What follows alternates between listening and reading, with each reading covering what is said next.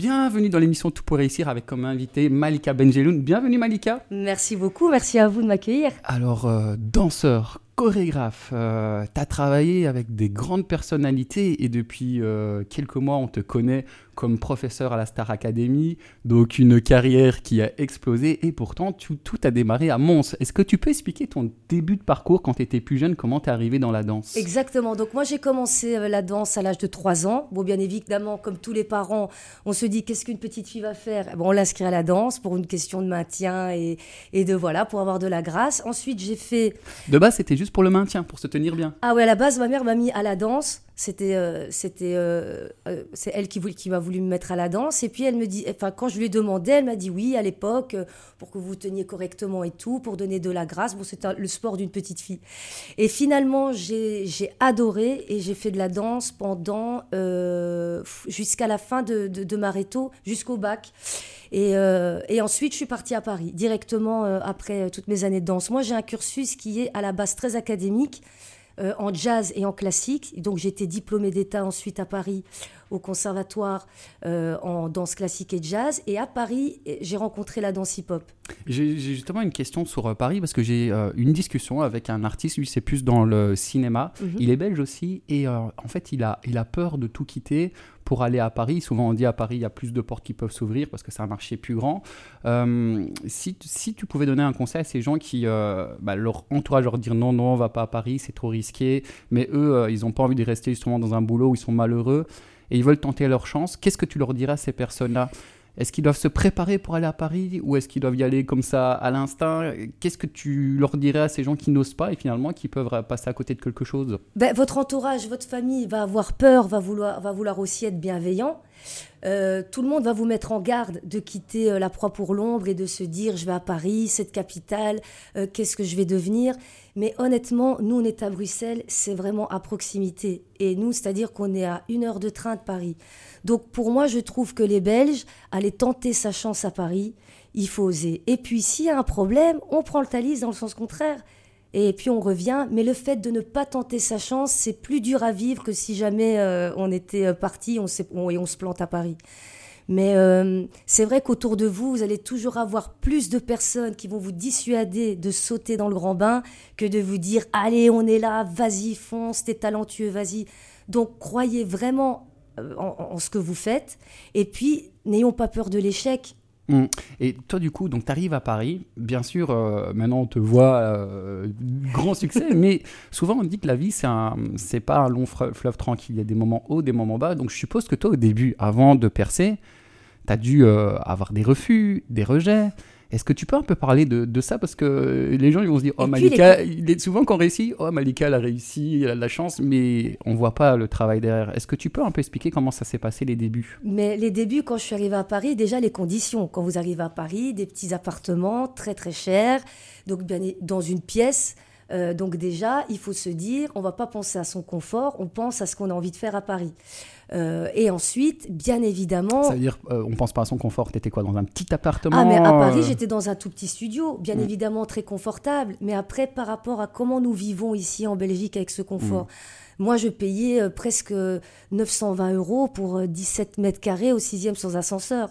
Donc, mais pour rester sur Paris et d'être intramuros, mm. c'était déjà des conditions qui étaient déjà complexes. Donc parfois, je peux comprendre qu'on se dise, bon, c'est vrai, Paris, c'est déjà c'est une ville très chère. Donc pour, pour y séjourner, c'était déjà galère. Ensuite, bien évidemment, il y a beaucoup d'appelés et peu d'élus. Mm. Parce que moi, à l'époque, j'ai cru que j'étais une très bonne danseuse, mais une très bonne danseuse à Mons. Mm. Mais quand j'ai pris le train et que j'étais à Paris quand, à 17 ans, il y avait des Malika partout et des gens qui étaient meilleurs que Malika. Donc si maintenant vous êtes persuadé de votre talent et persuadé que c'est votre métier et que vous avez envie de faire ça, battez-vous. Et puis finalement, bah, parce que bon, il y a bien évidemment il y a le facteur talent, mais il y a aussi le facteur chance. Et après, euh, bien évidemment, j'ai fait beaucoup d'auditions où j'ai pas été prise. Tu as une idée si on peut donner des chiffres, le pourcentage d'auditions que tu as raté tout au début euh, par rapport au nombre que tu, sur lequel tu te présentais? Mais je pense que j'ai raté plus d'auditions que j'en ai réussi finalement. Mm. Euh, parce qu'après, à un moment donné, vous essayez d'être dans plusieurs registres et peut-être là, on se perd. Et c'est là qu'on se dit, écoute, qu'est-ce que j'ai envie de faire réellement Et là, j'ai trouvé, et là, j'ai plus ciblé les auditions parce que parfois, je me rendais pas compte que je correspondais peut-être pas au profil ou que peut-être le job n'était pas fait pour moi. On veut tellement réussir qu'on est partout, mais nulle part à la fois, en fait. Et après, avec la maturité, et puis vous commencez à vous faire un réseau, et puis finalement, ah, je connais un tel, ah, et puis voilà. Puis parfois, on commence des projets où on n'est pas bien rémunéré, mais le projet en lui-même est un projet super. Parce qu'il faut faire aussi attention, très attention de pas d'arriver de demander des exigences immédiatement. Parfois, de se dire, ah, peut-être si je fais, par exemple, avec Luc Besson, mmh. euh, quand j'ai fait euh, le film The Dancer, je me dis, ouais, mais bon, on est quand même 40 danseurs, on va pas nous voir et tout. Mais en fait, ça a été extraordinaire parce que sur ce film, j'ai rencontré plein de personnes et puis quand même, j'ai pu mettre dans mon CV que j'avais fait un film avec Luc Besson.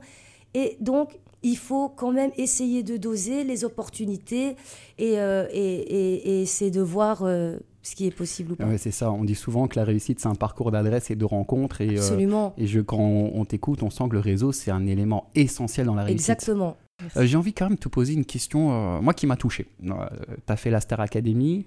Euh, on a vu que tu avais beaucoup d'élèves qui ne savaient pas danser. Et le gagnant Pierre, à la fin de l'émission, il a dit euh, Waouh, euh, maintenant j'ai l'envie et j'aime danser.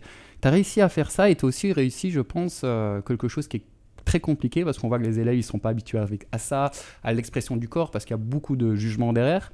Tu as réussi à les mettre à l'aise. Et tous, sans hésiter. Et je pense que en dehors de, du côté artistique, je pense que ce rôle de prof t'a fait que, en fait, sur la scène, c'est des gens qui ont explosé. Ça veut dire qu'ils étaient vraiment à l'aise et donc ils ont osé s'exprimer. Est-ce que tu te rends compte que tu as eu cet impact-là par rapport vraiment à l'éclosion euh, en dehors de la danse, mais vraiment de la confiance en soi? Je l'ai compris grâce à vous, grâce au public. C'est-à-dire que moi, j'ai fait mon métier de, de, professeur que je fais depuis presque bientôt 30 ans. Euh, et, c'est vrai que mes élèves me disaient souvent, avec Malika, il y a un avant, il y a un après. Mais moi, je, l'ai toujours vécu euh, avec un, c'était un cadeau, et je l'ai compris seulement au château et avec vraiment euh, l'intention, l'attention que les gens ont eue en sortant des mots comme bienveillance, compréhension, humanité, parce que généralement les gens pensent que la danse, c'est, comme je dis toujours, pensent que c'est que l'excellence rime avec la maltraitance donc moi j'ai vécu, bien évidemment avec mon cursus euh, classique, des professeurs, des maîtres de ballet à l'époque avec la baguette. Euh, et, bon, moi je trouvais ce travail extraordinaire, mais c'est plus un travail qui fonctionne aujourd'hui avec la jeunesse. Donc en plus ils avaient extrêmement euh, de pression et puis leur but était de, de venir à la Starac pour devenir chanteur. Donc déjà moi mon cours n'était pas un cours où déjà où eux souhaitaient finalement être. Donc je me suis dit, Malika, il faut que là, euh, tu, tu, tu, tu, montres déjà moi tout cet amour que j'ai pour la danse. Je me dis que si je la partage avec eux, est-ce que peut-être on pourrait commencer un bout de chemin? Et c'est vrai que la classe était très, euh, très hybride parce que j'avais des gens qui étaient très bons et des gens qui étaient moins bons. Et mon but, c'était que l'élève qui était qui connaissait déjà la danse bah, évolue dans le cours et celui pour qui la danse était une découverte se sent à l'aise. Mm. Et j'avais dit aux élèves, ce qui va rendre super, c'est un collectif. Maintenant, si j'avais fait des, choses qui étaient un petit peu, euh, euh, un peu disparates comme ça, on se serait moqué, on aurait tout de suite vu, vu le contraste de celui qui danse pas bien ou de celui qui, euh, qui est moins à l'aise. Et ça, c'est quelque chose que je ne voulais pas dans l'intérêt des candidats. Oui, parce qu'on a vu des moments marquants aussi où à la fin d'un cours, tu voyais, et là c'est en dehors de la danse, peut-être un élève qui était un peu triste ou démotivé, on le voyait. Euh, on voyait que tu voulais vraiment le réconforter pour l'amener vers le haut. D'où ça te vient ça? Est-ce que toi, du coup, euh, tu es comme ça? Parce que toi, quand tu étais plus jeune, euh, on t'a pas réconforté dans tes doutes ou des choses comme ça Comment ça, comment ça se fait que tu es comme ça? C'est très rare des profils où es vraiment, on sent que tu es vraiment dans l'humain et pour les gens. Mais parce que nous, moi, comme je viens du, du conservatoire et de ce côté un petit peu rigide, il n'y avait pas cette humanité et cette proximité avec nos maîtres de ballet. Ça t'a manqué, toi? Ah, ben c'est parce que, c'est-à-dire que qu'on ne on savait jamais réellement ce qu'on valait dans les yeux du professeur parce qu'on était rarement félicité. Et moi, je pense qu'avec du recul, ça, ça, nous a quand même un peu manqué. C'est-à-dire qu'on aurait peut-être, euh, bien évidemment, on voulait pas être congratulé par le professeur, mais je pense que parfois, s'il y avait un côté humain, ça aurait pu euh, euh, agrémenter nos parcours. Et du coup, donc ça fait de nous des gens très très très très forts. Mais après, c'est vrai que peut-être dans un état formatif, je pense que l'humain doit, doit, doit carrément intervenir. En plus, c'était des jeunes qui étaient en totale autarcie, qui n'avaient mm. pas de famille. Et bon, moi aussi, maintenant, à l'âge que j'ai, moi, j'ai, je vais avoir 44 ans, j'avais ce côté euh, un peu maternant que je voulais euh, amener euh, aux élèves. Moi, ce que la danse représente dans ma vie, c'est quelque chose, j'ai un amour infini pour la danse. Donc, c'est-à-dire que je respecte tellement cette discipline que je voulais euh, la, à ses élèves d'une manière la plus digeste possible et de pas arriver comme avant avec ces professeurs despotiques qui peut-être passent par l'humiliation pour que les élèves évoluent, mais je pense que ça marche plus ça et, j'espère que maintenant les pédagogies vont être déjà un petit peu plus flexibles. Euh, tu disais, tu parlais justement de pédagogie. Et moi, j'ai envie d'aller un grand plus loin parce que finalement, ce que tu fais, euh, ok, ils ont appris à danser, mais euh, ils ont pris confiance en eux. Et c'est vrai qu'on voit dans les écoles beaucoup de jeunes qui sortent des écoles qui peuvent être super bons dans ce qu'ils font, super intelligents, mais ils n'ont pas confiance en eux. Et donc, du coup, c'est plus compliqué dans, dans, le monde extérieur. Est-ce que tu penses, en fait, quand on réfléchit, qu'intégrer des cours, un cours de danse juste vraiment pour avoir ses facultés de absorber le jugement de soi, connaître son corps, avoir confiance en soi, est-ce que tu penses que ça peut être vraiment intéressant ah, euh, et qu'on pourrait aller plus loin que des cours de danse, mais intégrer ça carrément à l'école? Absolument. Ce que, ce que les élèves ont, vécu à la Starac, c'est que la danse, le fait de réintégrer le corps et de se sentir à l'aise, euh, j'avoue que ça les a beaucoup aidés euh, au niveau de la confiance. C'est vrai que moi aussi, je leur ai proposé un menu avec des danses qui étaient différentes pour que eux repartent avec leur signature. Donc, ils n'ont pas eu qu'un style imposé. Ils ont pu se dire ah, on a fait du classique, ah, on a fait du jazz. Moi, je suis plus jazzy, moi, je suis plus classique, pour que eux euh, moi j'aille vers eux en leur proposant des possibilités diverses. Mais je pense que on a tous un mentor, tu sais, comme dans Dragon Ball et, Tortue mmh. Génial. Il suffit qu'un prof te dise écoute, t'es génial ou je crois en toi, t'as un sacré talent, un mot, une phrase. Je te jure que à vie, ça va te suivre et ça va être cette phrase qui va faire que, que, que tu vas toutes les grandes stars ou tous les grands sportifs vont te dire un jour, mon coach, il m'a dit, euh, t'as l'air fatigué, mais, euh, mais t'es un champion. Et il m'a dit, le... et voilà, je me suis relevé, je suis partie sur le terrain. Et du coup, toi, c'est quoi la phrase qu'on t'a dit et c'est qui qui l'a dit qui a changé ta vie? Moi, ce sont, euh, ce sont, j'ai eu plusieurs. Tu sais, par exemple, moi, c'est un claquettiste que j'ai vu à New York. Ça, ça, devait être malheureusement un sans-abri, mais ce que j'ai vu dans le regard de, de ce type, c'est, tu sais, parfois, c'est des événements de vie.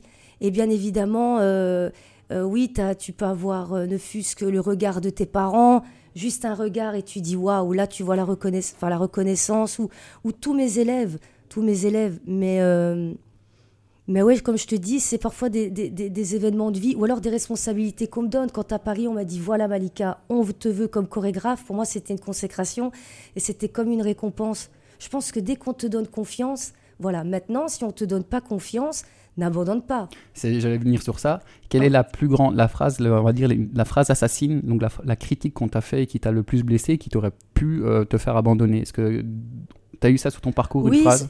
Euh, non, j'ai pas eu la phrase vraiment où je peux te dire que je me souviens de cette personne qui a dit ça, mais je t'avouerai qu'à Paris, il y a des fois où je me suis dit est-ce que je vais y arriver?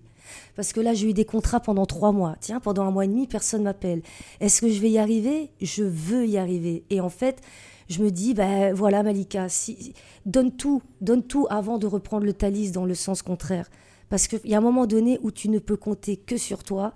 Euh, et que, en fait, si tu te respectes déjà toi-même et que tu respectes tout le travail que tu as injecté dans ta passion, tu te dis rien que par respect pour mon travail, je vais y aller. Et si je me plante, ah ben, je me planterai avec brio, quoi. C'est ça, c'est un mindset de, championne et on le voit dans ton vocabulaire. Ceux qui vont écouter l'émission, tu viens de dire je veux, c'est pas, tu parles pas au conditionnel.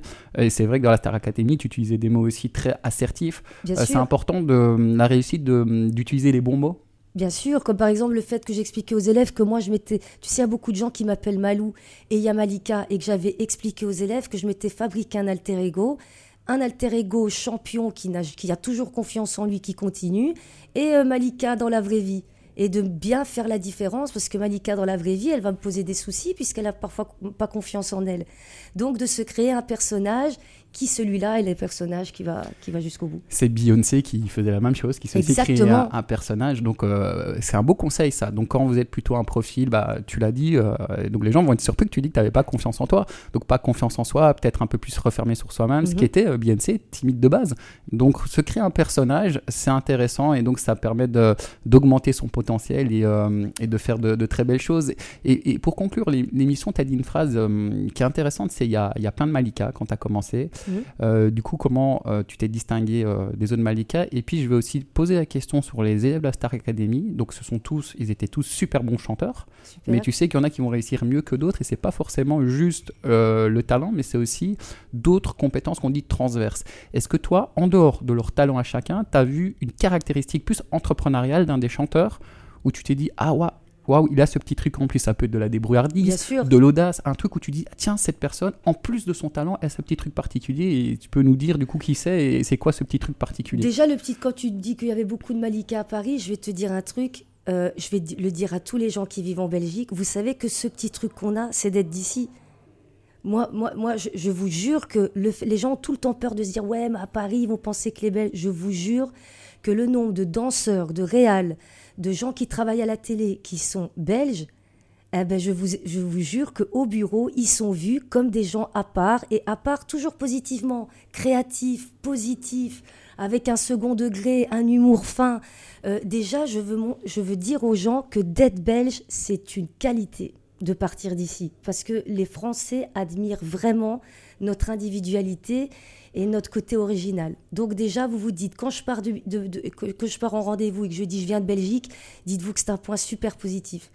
Et en tout cas, c'est difficile de, de, pour, de, voir de, euh, comment pour les élèves, parce que moi, c'est 13 élèves qui... À, à l'intuition, euh, là, tu t'es dit, bam, ça, il y a un petit truc euh, en plus, mais vraiment côté qualité entrepreneuriale en plus. Oh là là, c'est-à-dire que qui, qui sait qu'il y avait ce côté où c'est difficile à dire parce que là c'est comme si tu demandais une maman de choisir, de choisir entre ses Mais après on sait que tu les aimes tous. En fait, en fait je pense que honnêtement ce qui a sauvé cette saison et ce qui a fait que ça a eu ce succès, encore une fois on revient à l'humain.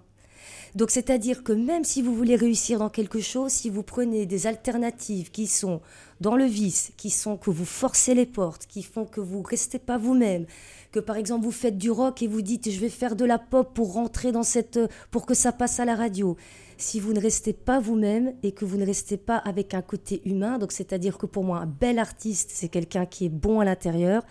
Eh ben, je pense que, que, voilà et je pense que ces élèves avaient tous cette année, c'est ce côté humain. Mmh qui manque parfois parce qu'on a l'impression que l'artistique, le monde du showbiz, on doit être vraiment arriviste, euh, euh, mais non, pas du tout. Et, pour terminer l'émission, c'est vrai que toi, tu as travaillé avec euh, des personnalités comme Robbie Williams, je pense aussi Justin Timberlake. Bien sûr. bah justement, est-ce que chez, ces grandes personnalités, est-ce que tu as aussi reconnu le côté humain ou pas? Eh ben, Exactement. Tous les artistes avec qui j'ai travaillé et que j'ai eu un côté humain, parce que tu sais qu'il y a des artistes américains, dont je tairai le nom, pour qui j'ai travaillé, qui nous a jamais salué, qui nous ont jamais salué avant un concert ou qui nous ont jamais. Euh, mais pour moi, les artistes que je n'oublierai jamais, et c'est les artistes qui ont considéré et qui ont encore un côté humain. Parce que si tu vends de la musique, que tu vends de l'art, même si tu vends euh, un, beau plat de pâtes, si derrière il n'y a pas d'amour, qu'il n'y a pas de, côté humain, je pense que ça ne marchera pas. Et moi, je pense qu'à la, Starac, c'est enfin montrer que euh, de l'amour, montrer de la sympathie, de l'amitié. Je pense qu'on a qu'on est une, euh, une conjoncture actuelle où on a besoin de ça même si on est très intéressé par les disputes, par les bagarres, par les trucs. Mais on est très, c'est très apaisant de voir euh, euh, une émission sans vice et sans, euh, et son euh, caractère euh, bizarre. C'est ça, la bienveillance sans rester dans le monde des bisounours avec de la justesse, comme on dit, euh, une main de une main de une main de fer dans un gant de velours. C'est exactement ça. Bah merci beaucoup Malika, ça fait un plaisir de t'interviewer. pour les gens qui disent "Ah, oh, on voudrait en savoir plus sur toi, où on peut te retrouver? Alors, vous pouvez me retrouver sur Instagram et avec un immense plaisir et puis pour tous les jeunes qui parfois auraient besoin de de conseils. Croyez en vous et, euh, et, et surtout restez, restez vous-même. Ne changez rien. Ne pensez pas que vous devez changer, même si quelqu'un un jour vous le dit, restez vous-même. L'authenticité. Bah, merci beaucoup à toi, Malika. Merci infiniment. Et euh, on se retrouve prochainement dans un nouvel épisode de Tout pour réussir. Et nous, on continue à danser. Voilà, c'est ça. c'est bon, la chorégraphie est presque prête.